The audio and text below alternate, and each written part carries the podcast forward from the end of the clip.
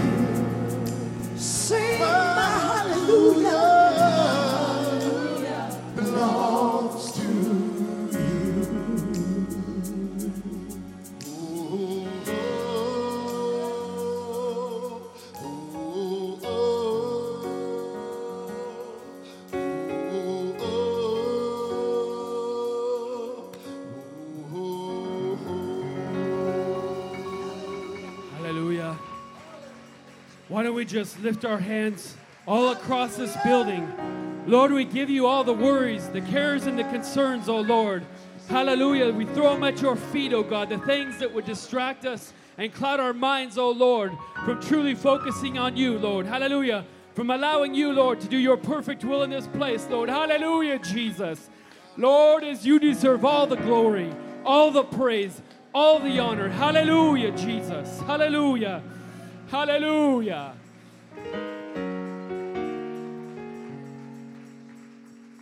Thankful for an awesome God who forgave me of all my sin. Hallelujah. And I know many of you feel the same way. Can imagine living life without Him. Hallelujah. We are a blessed, blessed people. In Jesus' name. Amen. As the ushers come forward in the way of announcements, if you're a visitor, first time visitor, you should have received one of these today. Uh, fill it out and take it to the coffee shop, and you get a free coffee over there. Uh, if you've not had Brother Sargent's coffee, you are missing out. So make sure you fill that out and get over there and uh, turn that in. We'd love to sit down and fellowship with you and to say hello, and you can have the finest coffee around. Hallelujah. So make sure you do that for all the guests. Uh, morning prayer daily from Monday through Saturday, 5:30 till 9 o'clock in the morning. It's an awesome way to start the day, to kick the devil in the teeth, hallelujah, and to connect with the God of all creation. Amen. Hallelujah. And then Tuesday night, beginning at 7 o'clock with prayer, 7.30 for service. Come out. We have an awesome, awesome time in midweek service in Jesus' name. And then all church prayer 7 o'clock p.m. on Wednesday. Hallelujah. If you're visiting with us, you're free to join us. We have an awesome time gathering together and to pray. As the times go darker, we are the light. Hallelujah. So it's an awesome time to get together. Iron sharpeneth iron. Hallelujah. And then men's prayer, July 20th at 7 o'clock in the morning for all men. Let's gather together. Let's, let's be there united as soldiers of the cross. Hallelujah. Gonna have an awesome, awesome time. Jesus' name. Well, it's time to take up the tithe and the offering, the temple offering. What an opportunity and a privilege to be able to give back to the God who created all things. Hallelujah. Who's blessed us so richly. Let's give back richly. Hallelujah. Let's go ahead and pray. Father, thank you, Lord, for the opportunity to invest back into kingdom things. Lord, heavenly things. And we pray, Lord, that you use this and multiply it for reaching souls, Lord, as they're all around us, oh God, to further the kingdom. In Jesus' name we pray, amen.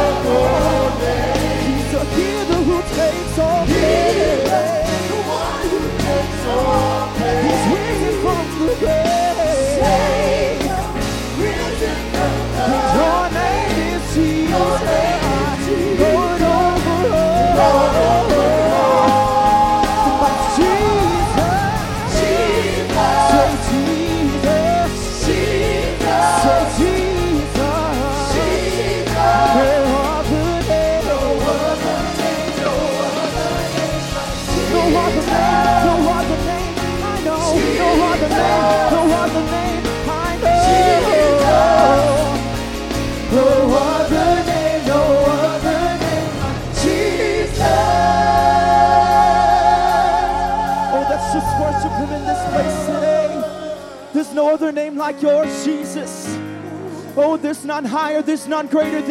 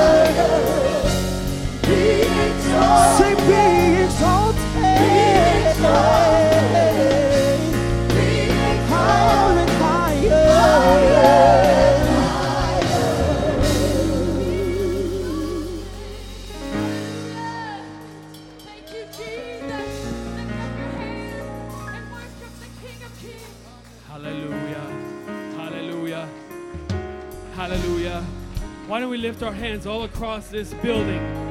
God is wanting to do a work in here. Hallelujah. Hallelujah, Jesus. The greatest resistance to God isn't the devil, it's our own will. Hallelujah. God, I'll lay it down your, for your perfect will, your perfect ways in my life. Hallelujah. To work it out, Lord. Jesus. Lord, I need you, Lord. Jesus. Hallelujah. Jesus. Jesus. No other name, no other name Like Jesus. like Jesus.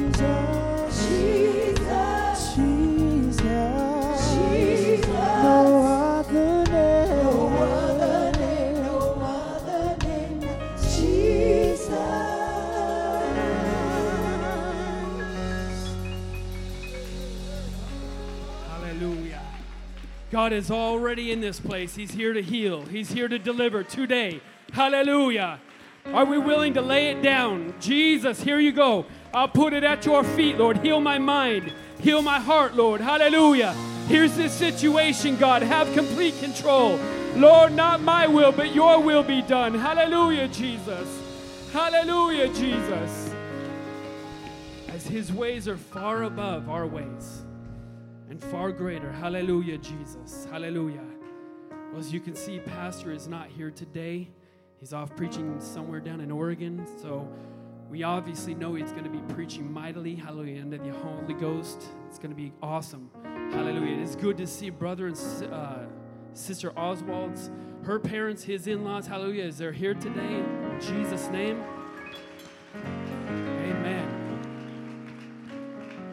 We have been left in good hands. Brother Oswald is no stranger to this church. Baptized here, saved here, hallelujah, and sent out from here. And he is here today to preach. So let's put our hands together unto the Lord as he comes in Jesus' name. That's it. Give the Lord some praise.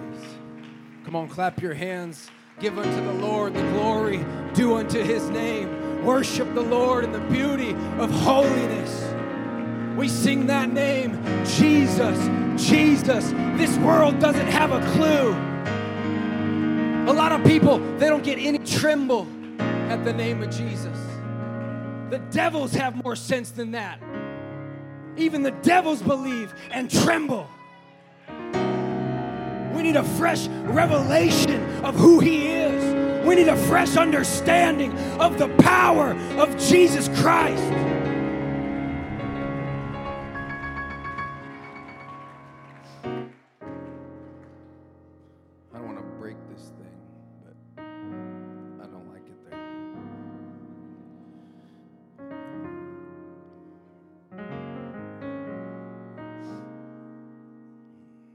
Feels good in the house of the Lord today. I give honor to Pastor and Sister Mayo. I give honor to my parents. They're not here, but if they weren't together, I wouldn't be. And likewise, we ought to give honor to Pastor and Sister Mayo because if they weren't here, none of us would be here. Why don't we do that right now? Thank you. Thank you. Sister Mayo, wherever you are, thank you.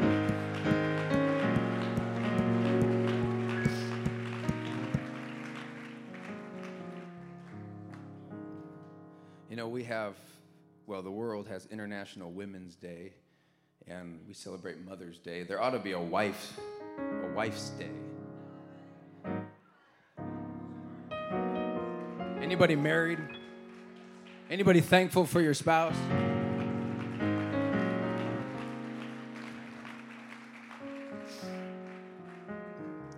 Give honor to my wife's parents, some of the finest people I've ever met.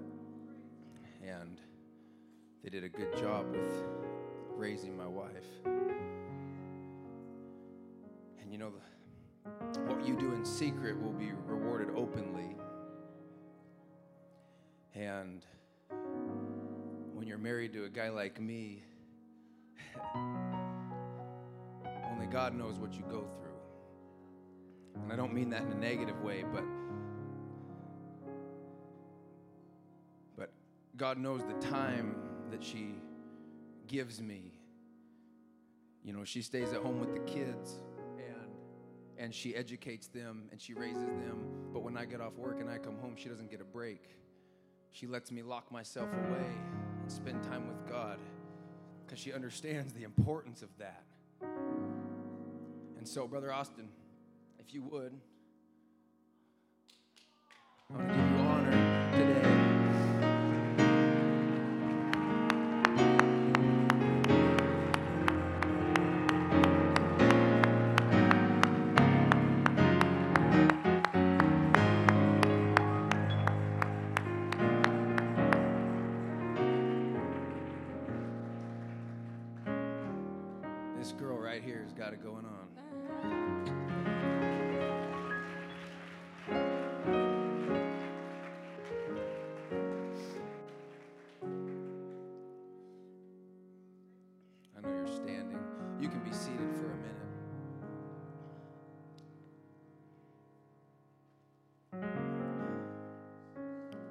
Can I just turn this?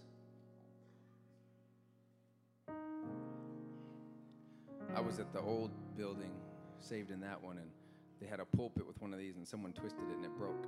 So I don't want to touch it. Because Pastor knows who's standing here today. and I, I don't want to pay for it, praise God. You know, we we live in a society that is inundated with fear and overwhelmed with anxieties and phobias. And I believe everyone in here, by the time we're done, you're going to identify something. And my prayer for this service is that we could just, that God would open our eyes to see who is on our side. Like when Elijah prayed that his servant, God would open his eyes so he could see the chariots and the angels and the fire. Because when you fear him, you won't fear anything else.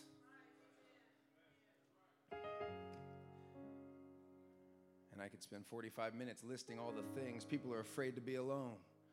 People are afraid to go in public. People, some are afraid of water.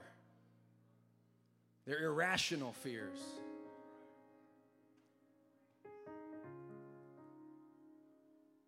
And every human emotion that's negative, psychologists say that they can, they can, it stems from, from a form of fear.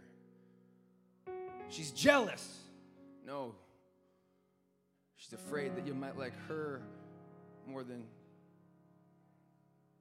She's afraid to be alone. She's afraid of separation. Well, he always wants to go out with his buddies. He always wants to do things without me. No, he's afraid of losing his own autonomy. He's afraid of losing independence. It's a commitment problem. No, he's afraid. I believe that Psalm 23 holds the key. David gives us the key to understanding who your God is, who is with you, who is for you. If you'd stand to your feet, we're going to read Psalm 23 together. Thank you, Jesus.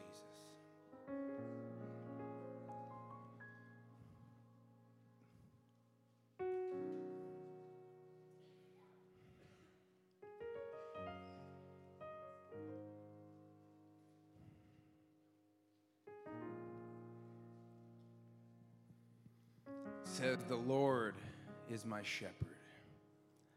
I shall not want. He maketh me to lie down in green pastures. He leadeth me beside the still waters. He restoreth my soul. He leadeth me in the path of righteousness for his name's sake.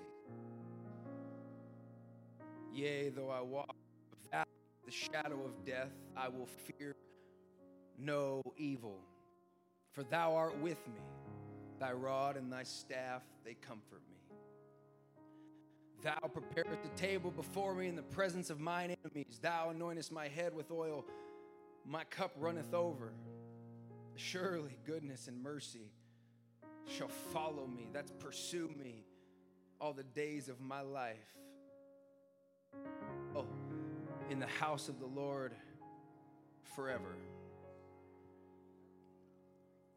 I want to preach on this thought confidence in the shadow. Let's pray. Lord Jesus, I thank you for your spirit. I thank you for the presence and the ownership that follows your name. God, I thank you for all that you are and all that you've done. I pray that you would touch this service today, that you would anoint my lips to preach, that you would open up our minds and our hearts to understand what you want from us today. God, I pray that you would give us the answer to every problem, answer to every fear, that we could stand in the face of fear and say, The Lord is my shepherd, I shall not want. In Jesus' name. You may be seated. The Lord is my shepherd. I shall not want. This is much more than a poetic statement. This is a definitive statement of faith. This is a psalm of David, but these are not the words of a young David. This is these are the words of an aged King David looking back over his life and seeing the provision and the protection of a divine shepherd. It rings from experience. There's a calm certainty of tone in this writing. And it says, the Lord, if you read from King James, it's Lord, all caps, L O R D. That's known as the Tetragrammaton. It was the covenant name of God. This is significant. I'm going to teach for a few minutes to get us all on the same page so that there's a deep, rich understanding of what the name of God carries with it. This was the covenant name of God. This was not Elohim. Even the heathen believed in Elohim or Elohims. It says in Genesis 1 1, in the beginning, Elohim created. This was not the name of God, this was deity. The heathen believed in deity, in pantheism, many gods, Elohims. But only God's people received a revelation of his name. Only God's people got an introduction to a personal side of God. And with the name comes ownership. And with the name comes redemption. And with the name comes the presence of God.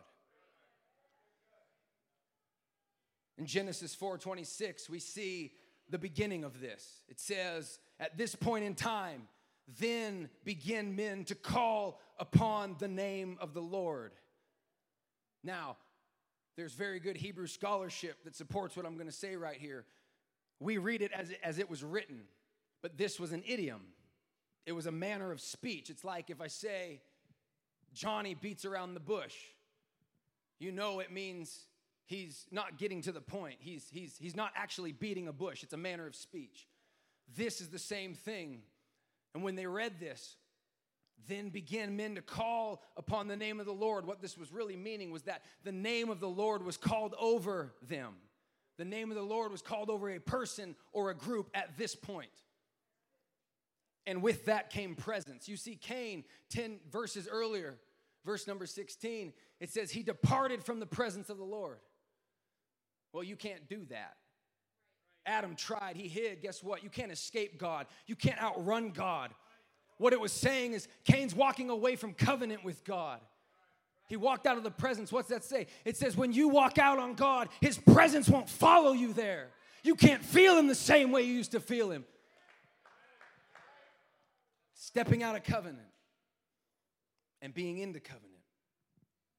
We see this on Moses in Exodus 34, verses 5 and 6. If you could follow me the best you can and put the, the verses up, it's going to make this a lot easier. At this point in time, Moses is with God, and it says, The Lord descended in a cloud and passed by him and proclaimed, The Lord, the Lord.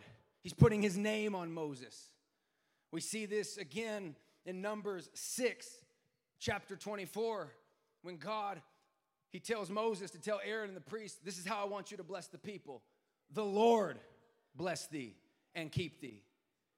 Uh, number 6, 24. The Lord make his face shine upon thee. The Lord lift up his countenance upon thee. And verse 27, it says this And they shall put my name upon the children of Israel, and I will bless them. Literally, they shall invoke my name upon them. The name is significant to covenant. Only the people of God get his name. And God chooses to set a distinction between his name called people and the rest of the world. When he introduced himself to Moses, he said, I am that I am, Moses. And you go tell them that I am sent you. And when that's the best they could translate it. But what it means is, I am that I am, I am that I was, I am that I will be. If I was ever a deliverer, I'm still a deliverer. If I was ever a healer, I'm still a healer. If I ever had power, I still have power. He said, You go tell him, go tell Pharaoh and Egypt that I am sent you. He was getting ready to set a distinction between the covenant name called people and the rest of Egypt.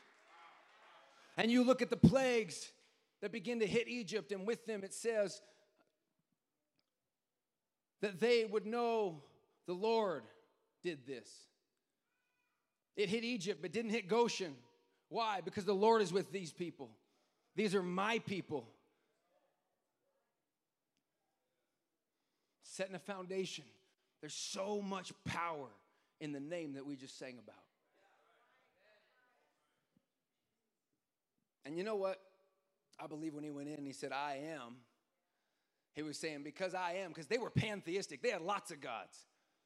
They had a, a, a, cattle god. And there was a plague that struck all their livestock. And they had a bunch of sick gods roaming the streets.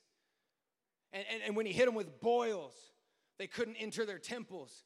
They said the city of Memphis had over a thousand temples, and they all had locked doors. Why? Because I am, and they're not. The I am people are having church and they're not. They have power and we don't. He was proving himself to them. And it says in Psalm 106 8 that he redeemed them. Why? For his name's sake, to show his mighty power. When you have the name of Jesus invoked over you at baptism, baptism, you get that God. You get the God of both testaments. You get the I am that I am, I am that I was, I am that I will be. Same power, same ownership, same presence. You can take confidence if you've been baptized in Jesus' name, if you've had the name of God called over you at covenant. Jesus showed up and he said, Look, before Abraham was, I am. If I was a deliverer for them, I'll be a deliverer for you.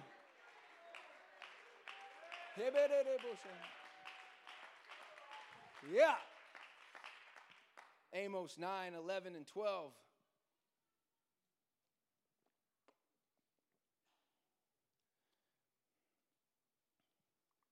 Verse 12 says this that they may possess the remnant of Edom, that's mankind, and of the heathen. He's talking to the Israelites. Of the heathen, it says, which are called by my name. The Hebrews are like, what does this mean? The Gentiles called by his name. He's speaking about us, he's speaking about the future of where he's going with this thing called salvation. We see it in Acts 15. He's, he's repeating what was written in Amos. The heathen, the Gentiles called by my name. And here it says in verse 17 that the residue of men might seek after the Lord and all the Gentiles upon whom the name is called. This is talking about baptism in Jesus' name. When Saul or Paul, however you like to refer to him, when he recounts his testimony in Acts 22, he says, And, and now, why tarriest thou? This was told to him, Arise and be baptized and wash away thy sins, doing what? Calling upon the name of the Lord.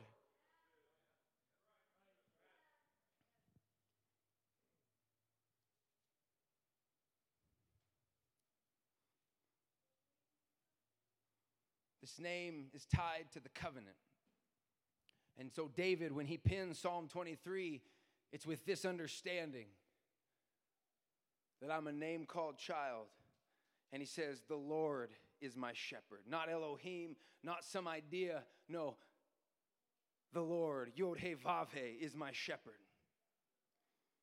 David, see, we read this and it just sounds poetic. It sounds beautiful. We know about shepherd and sheep, but David really identified with the shepherd and the sheep. You kind of have to put yourself in David's mindset. David knows that the shepherd is always keeping watch. When it's dark and the enemy's trying to slip in and plant thoughts and try to take the sheep, the shepherd is watching. Even, even if the enemy gets a hold of one of them and gets it in his mouth between his jaws, he knows the shepherd will lay down his life to deliver the sheep. I believe this is why David was called a man after God's own heart, because he understood that preeminently my role as shepherd is to be a deliverer of sheep. David gets this. The Lord is my shepherd.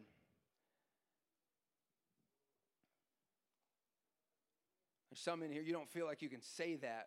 The Lord is my shepherd. You say, well, David was a king, David was anointed, he lived in high places, he was elevated. But let's recount some of the low places of David's life. Because I guarantee that the low places in David's life are far lower than anything anyone in this room has experienced. David had to hide in a cave, not just because a king was after him, the Lord's anointed was after him. That guy. David was hiding in caves from the Lord's anointed. And he had this thought the Lord is my shepherd. I shall not want. He didn't get a bad attitude, he didn't worry about it. Why? Because the Lord is my shepherd. I shall not want. David knows what it's like to lose a child. 2 Samuel chapter number 12. David, he gets rebuked by the prophet. The man of God comes to him, tells him a parable. David gets mad. He said, Look, David, that man is you. And David said, I've sinned. And he said, Don't worry, you're not going to die, but your baby's going to die. He said, The Lord is going to take your baby from you. That God of yours, that shepherd of yours is going to take your child. Anyone ever had that happen? I want you to imagine a man of God coming down the stairs, walking up to you and saying, That baby that you love so much, I'm going to take him from you. And David doesn't get mad. David, David, he, it says he goes and he throws himself on the earth and he fasts. He begins to weep for this child. He begins to, he begins to seek God, seeing if maybe somehow he could change his mind. And his servants, after the child dies, they're afraid to tell David. They're afraid to tell him because a wounded man is a dangerous thing. They don't know what this man's gonna do. He's wounded, he's grieved. When Nebuchadnezzar was wounded, when he was humiliated, when he was rejected by the Hebrew boys, he tried to kill him. When Cain, when his offering wasn't accepted by God, he rose up and slew his brother because a wounded man is a dangerous thing. I've seen people get wounded in church and ruin their family. I've watched people walk out on God, walk out on their, on their family, on their wife and their child because they're wounded. Woundedness, if not dealt with properly, will take you from this place and put you on a bar stool. You got to be careful how you handle woundedness. I don't care if it comes from a prophet, if it comes from the man of God, if it comes from your wife. You got to be careful when you're wounded how you handle it. And so look what David does. He's praying, he's fasting, and his servants are over here whispering because the child's dead and they're afraid to tell him. And he gets up and he says, Is the child dead? And they say, Yeah, he's dead. And he says, Okay. And he gets dressed and he cleans up. He anoints himself. He does not eat. Why? Because when you're wounded, it's dangerous to feed your flesh. When you're wounded, it's dangerous to seek those things that used to please you, used to lift your spirits, used to lift you up. When you're wounded, David says, No, I'm gonna get dressed, I'm anointing myself, and I'm going to worship God. Why? Because the Lord is my shepherd, I shall not want. He can take, he can take my child. The Lord is my shepherd. I shall not want.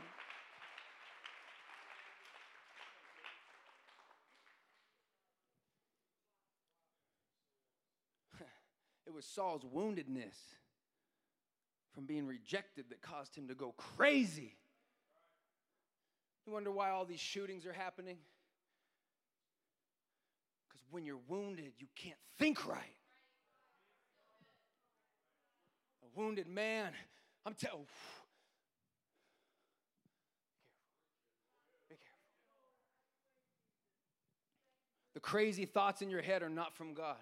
You got to know that. There's people, I've experienced this myself. Something comes in my mind and it's crazy, but it's not from God and it's not you. The enemy will feast on woundedness.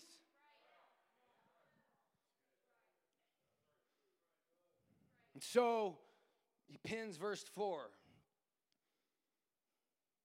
Psalm 23 and verse 4. Yea, though I walk through the valley, the low place of the shadow of death, I will fear no evil. He's describing two aspects of this environment. One is the low place, and the other is the atmosphere, which is dark. The shadow that is being cast over David, this is not just a cloud. This isn't an emotional mood he's in. He's in a low place, and in that low place, there's a shadow being cast over him. And he says this He says it's the shadow of death. This isn't a situation where death was imminent. I want you to picture it like this David, you can only be in something's shadow if it's close to you. This wasn't when Saul was chasing him, this wasn't when he stood before Goliath. He said it's the shadow of death.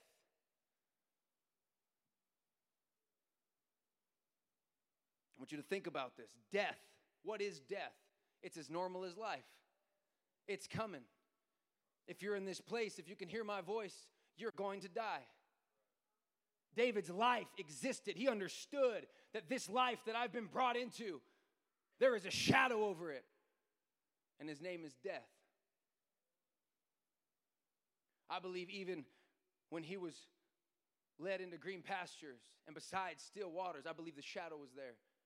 You ever drive up into the mountains? Where's the water? Where's the, the pastures? They're in the valley, they're in the low place. This shadow of death in every part of your it doesn't matter what road you're on doesn't matter where you stand financially what, what you're doing the road you're on leads to death it's imminent it's inescapable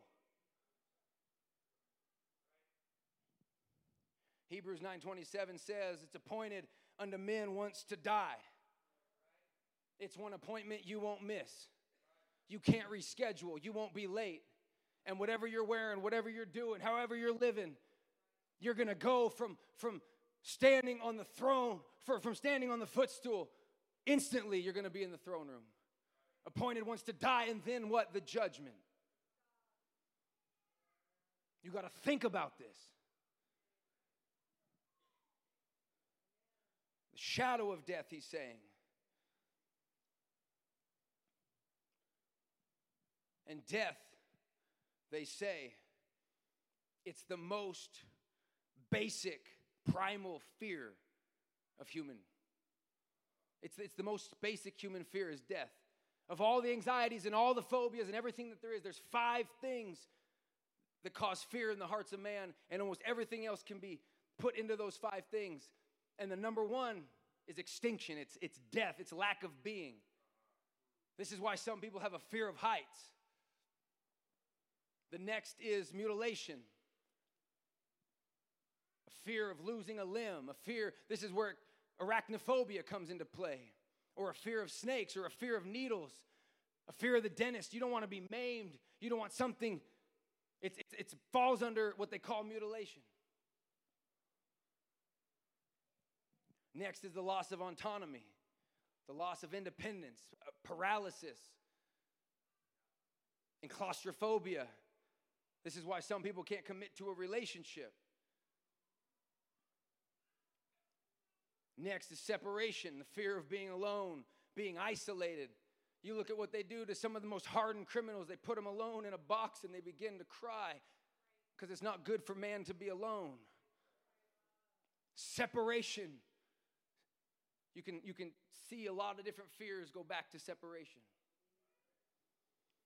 And the fifth one is ego death, humiliation, loss of worth, when they do polls and they say, What's the most terrifying thing to you? Most people say public speaking. Because when you go out from yourself to other, there's a lot of room for you to get rejected, there's a lot of room for you to be humiliated. That's a fear. And you can be blood bought, you can be born again, you can have the name of God called over you, and you can still have fear. It doesn't have to be this way. But you can be a covenant Christian and there could still be things. You can walk out of service today and a shadow's over you. You can come to service and run the aisles and clap and dance and shout and feel like you have victory. And you go to bed and you wake up and the shadow is there. You could be born again and have a panic attack. And the enemy tries to use that and say, yeah, see, it's not true. He tries to unvalidate what God has done for you because of fear. Think about Saul and the armies of Israel. They were name called people, they had the covenant name of God on them.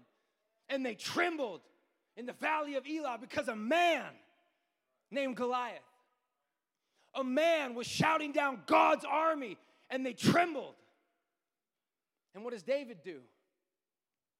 David comes running down there, and when you read through it, it says the Saul and the army of Israel. And, and Goliath, he doesn't get it. And he's like, Look, I'm going to defy the armies of Israel this day. And David shows up. And he said, What's this guy doing defying the armies of the Lord?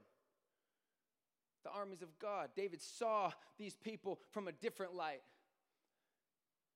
And David, he goes and he runs down there and he says, Look, Goliath, look, you're a big guy. I should probably be afraid of you in my flesh. You're a lot bigger than me. You could probably manhandle me, but you don't understand. I come to you in the name of the Lord. And if I fear you, then I don't fear him. And let me tell you, Goliath, my God is far more terrible than you are. My God is far bigger than you are. My God is greater than you are. Someone needs to look at the face of fear and say, My God is bigger than that in financial insecurity, my God is greater than you. The enemy knows if he can put fear in your heart, then you'll be, you'll be paralyzed, unable to move forward into the promises of God. That's what Goliath was doing. He was standing there. He's saying, You can't go any further because guess what? If I win, you serve me. I remember going to God in a prayer meeting saying, God, this thing, I don't know what to do. I don't know how to get it. And just real frankly, Spirit spoke to me and He said, Either you take it or it will take you.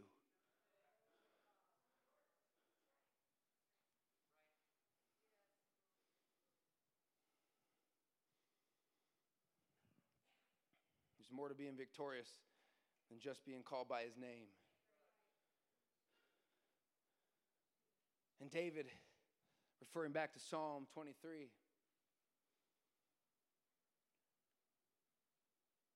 he says, In this place, in this valley, there's an implied aloneness here.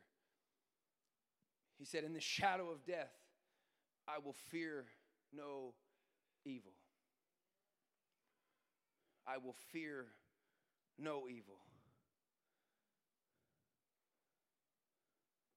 Jesus said, Don't fear the man that can kill your body. He said, Fear the one that can kill your body and your soul. What he was telling you is it doesn't matter what's coming against you. God is the only one. We say this we say, Love the Lord thy God with all thy heart. So you can't love the world and you can't love God. Well, guess what? You can't fear the world and fear God. If you give God, if you really understand and you fear Him above all things, you can walk into the face of fire. You can walk into the face of that.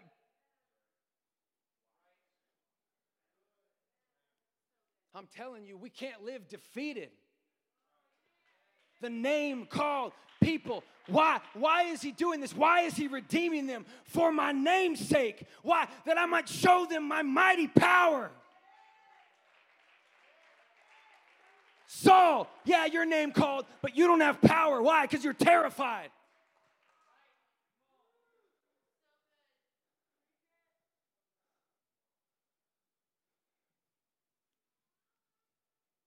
Fear of the Lord.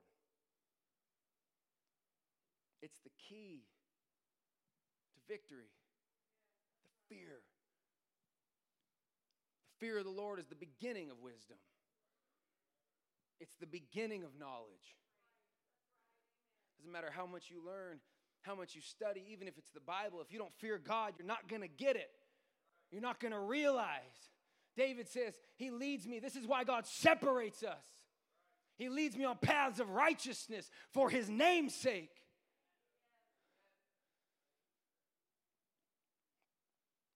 You could, you could build the ark, build the boat, live the right way. But as long as you're attached to things of the world and you're not on the ark, you don't really fear God. And you can, you can try to get your family members in, but until you're really on the boat shouting from the window saying, Look, guys, it's gonna rain and you're gonna be lost. We never get them on the boat. Well, you're not on the boat. Why do I need to be on the boat? Yeah, you built the boat.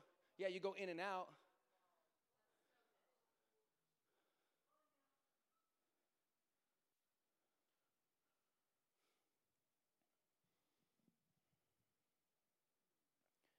I walk through the valley of the shadow of death, I will fear no what? No evil. Oh, I got fear all right. I got a healthy fear of God. The fact, look at this. The fact that death even has a shadow lets David know that there's a light on the other side of death. There is a source of illumination that's bigger than him, that's greater than him, that can consume him at any moment. David says, Yeah, you're blocking my view right now, but I know the Lord is my shepherd and he will redeem me for his name's sake. I am his child, he is my king.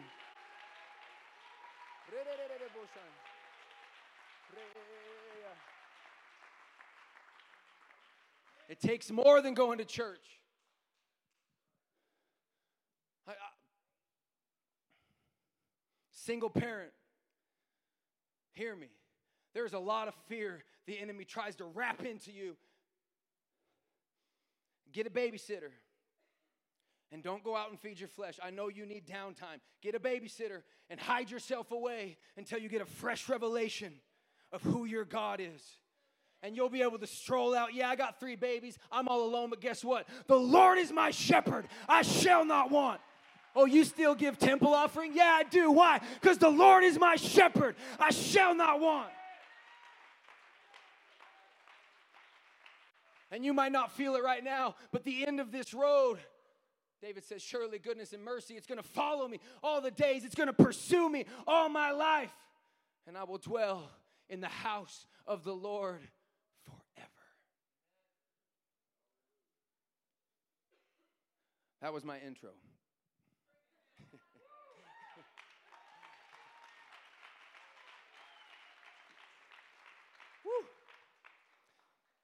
I'm just playing. Revelation 21, verse 8. If you could put it up. Look at this.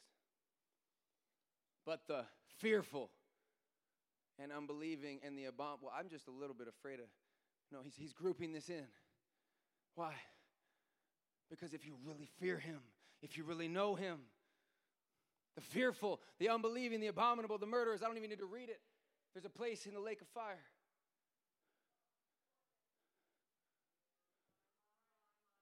I didn't write it. Don't look at me like I'm crazy.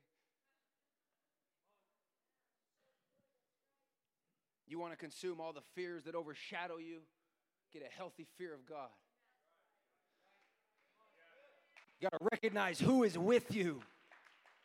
You say, uh, you, you- oh, I wish I could put this in you how I feel it. If you've been baptized in his name, he is with you. What's his name? Emmanuel, being interpreted, God with us. Come on.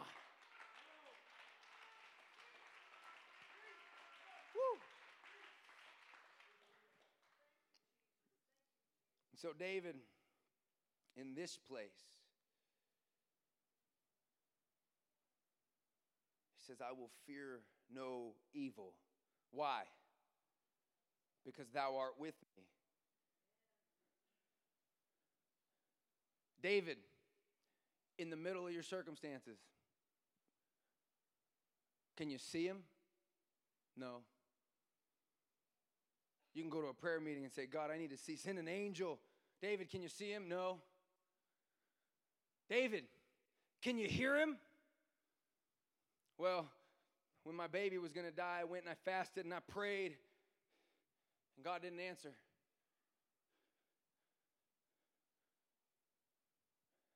You're praying for God to do something, and He doesn't respond, and you get bitter and you want to leave church. Don't do that. David, can you see Him? No. Can you hear Him? Not right now, no. Well, how do you know He's there? His rod. His rod. The Lord loves who He chastens, He chastens who He loves. You're one foot in, one foot out, and all you feel is the pressure from God driving you back to the house of the Lord. The prodigal son went out and a famine hit to drive him home. Thy rod and thy staff, they comfort me. They don't make me angry, they don't frustrate me, they comfort me. Why? Because there's a death coming and I got to be ready for it. And God is with me.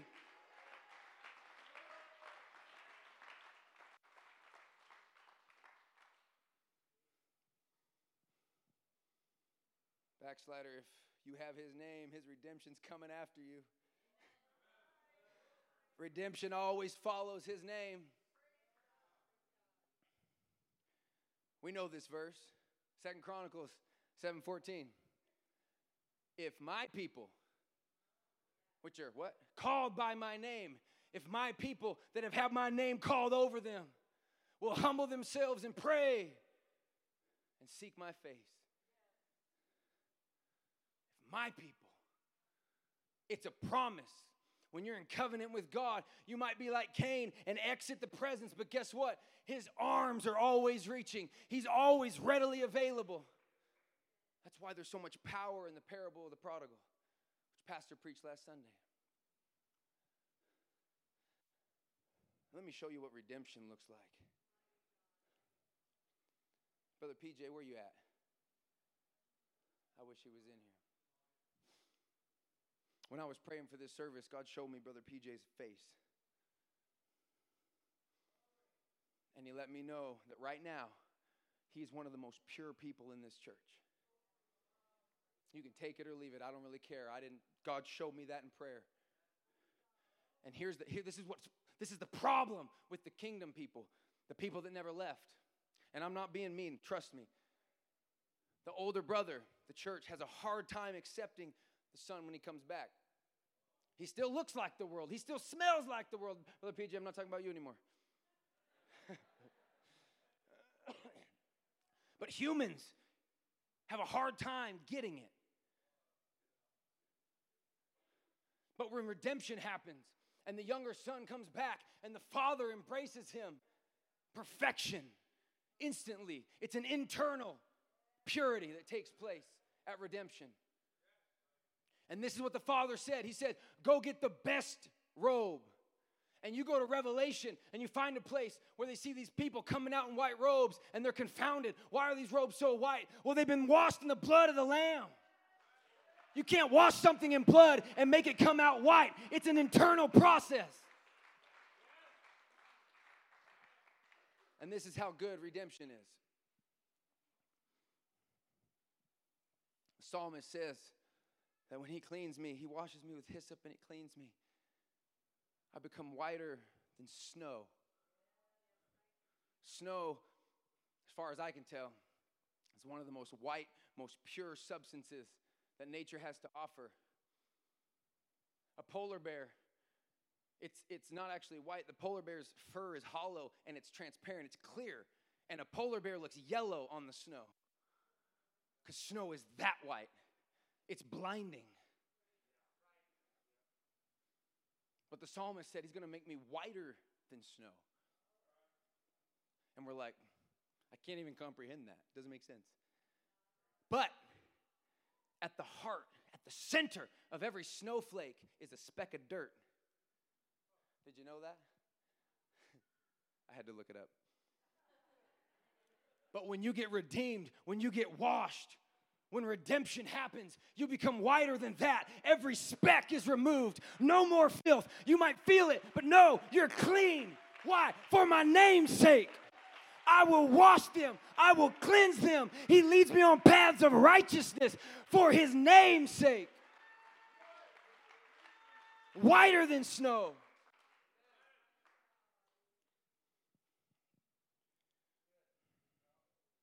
Redemption always follows the name.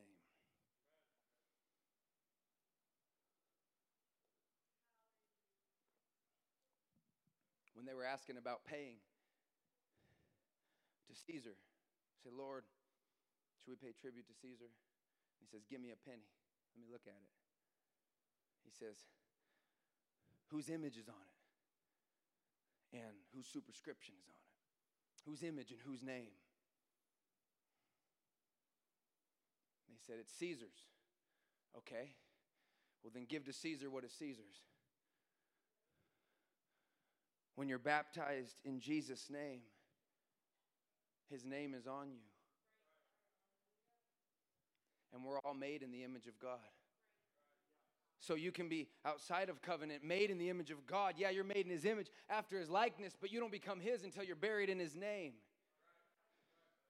And then at that point, we got to give to God what is God's. Mankind that, that tries to just go and live as their own little God king complex, they're spinning their wheels. Why? Because you weren't made for that. You were made in his image after his likeness, and therefore you should be his, created for him, for relationship. Y'all know that. But it's impossible to have confidence in that shadow unless one, you know his name, and two, you fear him. And you'll know when you really have a fear of God because nothing else will faze you. You go to work and you're all bottled up. You're, you're afraid to speak. You're afraid to be. That's fear. And when you step on the other side and realize the God on the other side of the fear, you won't be afraid anymore. You won't be afraid of persecution. You won't be afraid of rejection, of humiliation. Why? Because the Lord is my shepherd. I shall not want. People say, What about grace? Hebrews 12 28 says this Wherefore, we receiving a kingdom which cannot be moved, let us have grace. For what? Whereby we may serve God acceptably with reverence and godly fear. Oh, when you realize who's with you, my little girl's afraid of the dark. Put her in her room and she screams like a banshee. I'm like, man, so tired, but come sleep in my bed. Want her to sleep in her bed, but she cries and she's afraid. And what satisfies her fear? She just hears me coming. Because she knows no one's bigger than my daddy. No one, it doesn't matter. In their mind right now, nobody can beat me up. My son saw this guy. He's like, Dad, I saw this guy. His muscles were like this big, but I know you're stronger. yeah! And you might see things with your eyes, but you can know that God is bigger, God is stronger, God is greater and God is for you. He will lead you out of every fear, every anxiety, every phobia, everything you're dealing with. Get a revelation of how big He is, how great He is, how masterful He is. You can stand. Everybody stand. Let's all stand.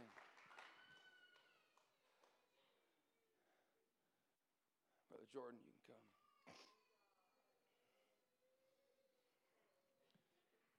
If you're living in sin, you don't fear God. Look at this. This will give you a new understanding of this scripture. Exodus 20 and 7. It says, Take not the name of the Lord in vain. Take not the name in vain. This is a lot more than just saying the name of Jesus out of turn. This is saying, Don't be my name called people and act like the world. Don't have the name called over you and live like a heathen. Don't take the name of the Lord in vain, because I won't hold you guiltless.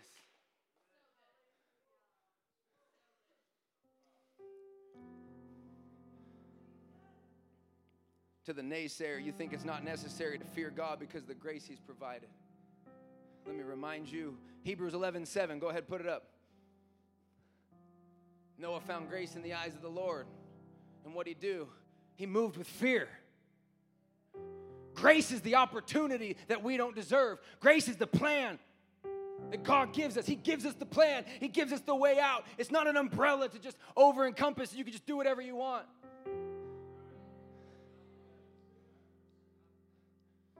The right response to grace is fear, it's reverence. You think my baby's afraid of me? No. She respects my boundaries. When my voice cracks, that's not a bad fear. She knows, dude, if you break into our house, you're a dead man. My daddy, he got one of those AR 15s. I got one for each hand. Bring 59 friends. I'm just kidding. I'm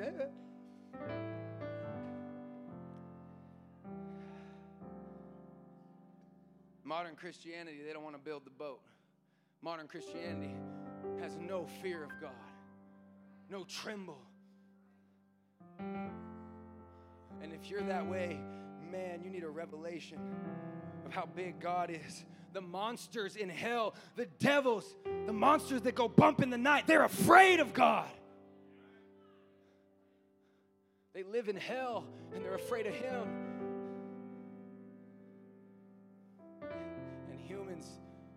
Eh, I don't need to go to church.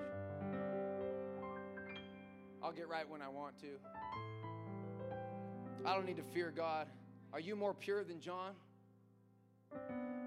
John the Revelator Revelation.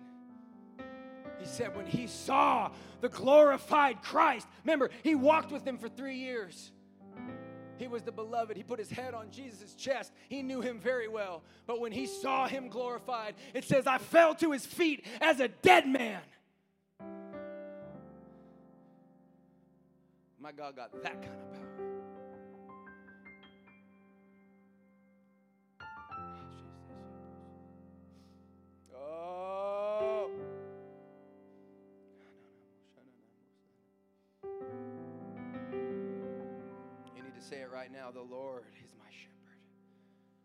I shall not want. I have need of nothing. Why? Because the Lord is my shepherd. You might be going through hell. You know what? He said, even, even if I go to the depths of hell, you are there. He's more in control than we realize. It doesn't say, The Lord is my shepherd, I'm going to get everything I want. Doesn't say, The Lord is my shepherd, life's going to be perfect. He's going to satisfy all my fleshly desires. No. He says, The Lord is my shepherd, and even if I'm I'm in a cave, even if the authority's after me, even if my child dies, I shall not want. Oh!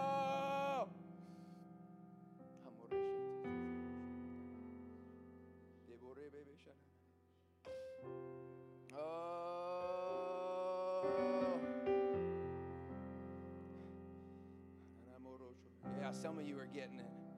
You could sit there in smug defiance and say, Well, death's not at my door. Yeah, it is.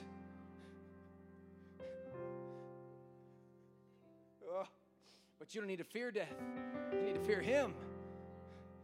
You fear God and you won't fear anything else. Your wife's not needy, she's not clingy, she's afraid of losing you. You got to pray together. That's why you got to fast together. That's why, regardless of your situation, you got to go to the house of the Lord. I know my baby just died. I'm broken. I'm grieving, but I'm going to anoint myself and go and worship God.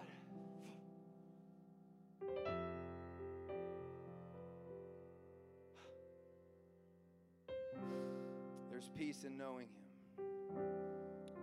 Surely will pursue me every day of my life. And I'm going to dwell in the house of the Lord. I don't care how dark it is in this valley, in this shadow. I don't care. I'm going to dwell in the house of the Lord forever. And when I was praying for this and I was seeking God, I, I, He showed me the mansion and He showed me the streets of gold. And I said, No, I just want a mat that a dog would sleep on at the edge of the throne room. I want my proximity to be so close to Him.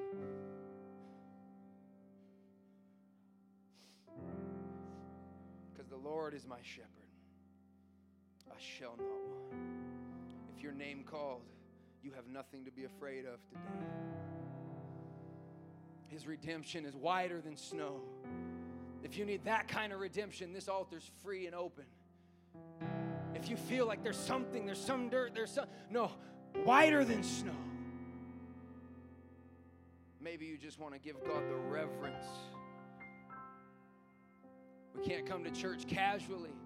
We can't just walk in and talk all the dribble of the world. We got to come expecting that my God is going to crack open the throne room and tear the veil and tear my flesh and introduce himself in a mighty way. I am that I am. I am that I was. I am that I will be. Ha! I will fear no evil. Thou art with me. Lord is my shepherd.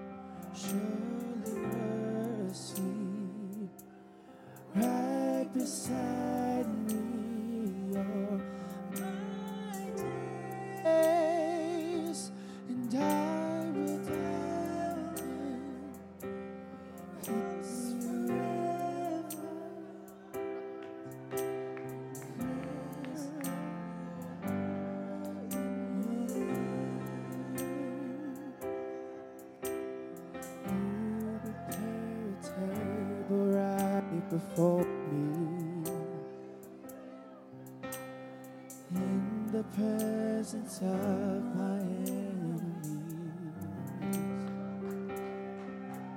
Though the arrow flies and the terror of night is at my door, I trust you.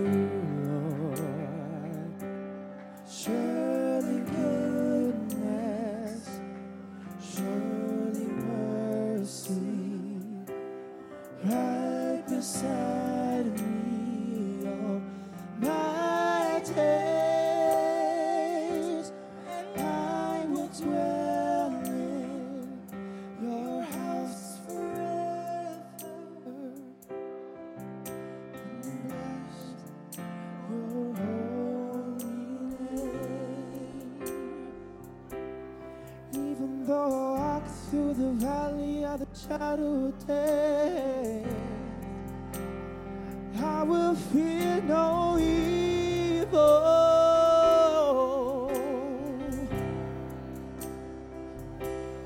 Even though I walk through the valley of the shadow of death.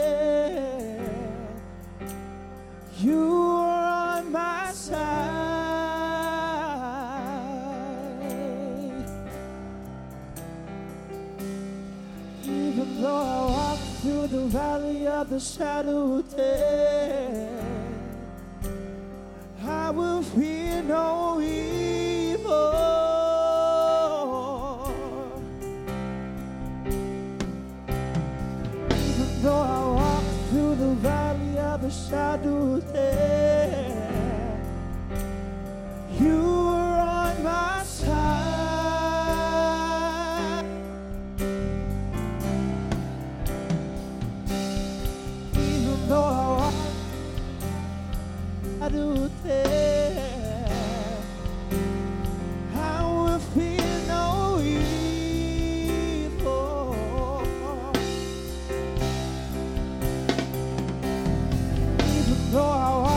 through the valley of the shadow of death, you are on my side.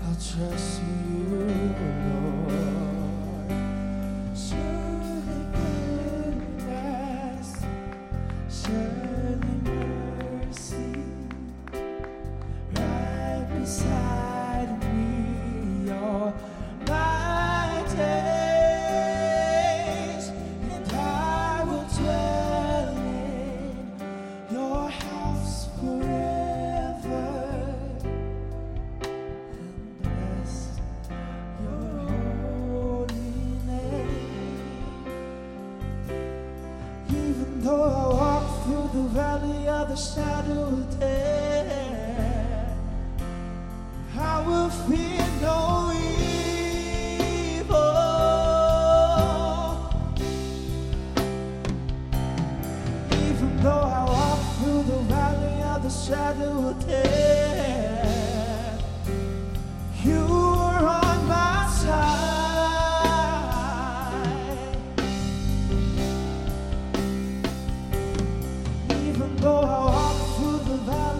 shadow of death, I will fear no evil.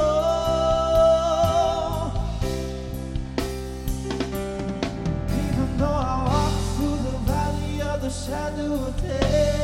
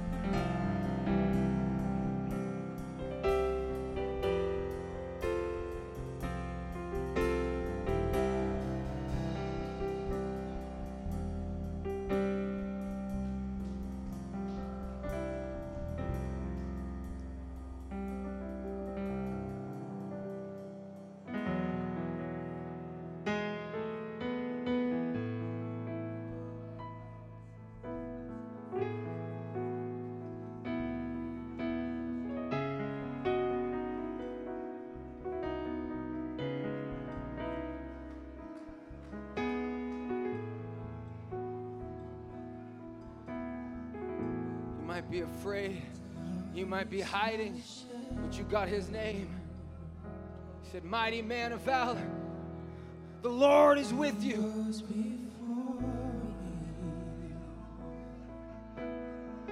I can't see him, I can't feel him. The Lord is with you.